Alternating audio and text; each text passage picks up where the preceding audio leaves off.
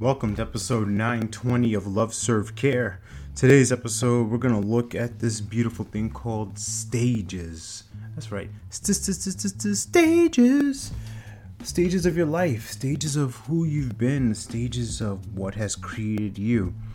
One of the inspirations was this old Chappelle's Show episode where it was titled, I think, or this part of the show was called The Three Daves and he was looking at himself from ages like 18 to 24 to 30, right? So this 12 year period and three different ways that he was, or, or, or three different situations and how he's handling life. And it was interesting for me to think about it because I was started to get some support and some thoughts around speaking about getting the message out, about communicating and one of the key things that was brought to me was the mastery that master speakers you think about it les brown et uh, jim rohn zig ziglar whoever right? It doesn't matter.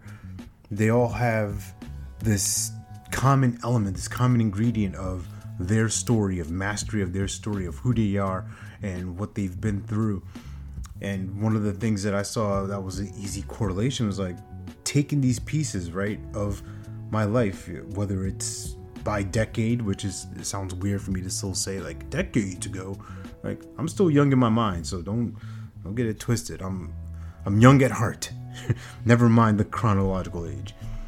But through these life, this part of my life, these stages, right? Stages one through 10, 11 through 20, 21 through 30, 31, now coming on stage four, 40. no, I'm not I'm kidding. It's just another number. It doesn't really matter.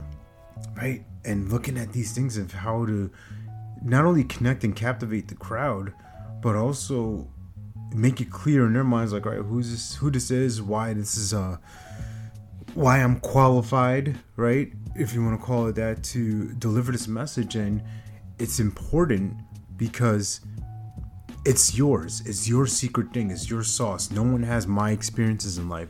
I don't have your experiences in life. So what is that separator? What is that thing? We all go through hard times. We all go cha- through challenges. We all have wonderful things and sometimes some horrible things happen in our life. And what I invite you to look at is what came out of it. What were the possibilities that weren't available before? What was the new way of being that that supports your mission and vision now, right? Because it's easy to hold on to the stories, be like, wow, this is why everything went wrong. Well, let's turn it around. What went right with it? What happened to propel you into this next stage of life?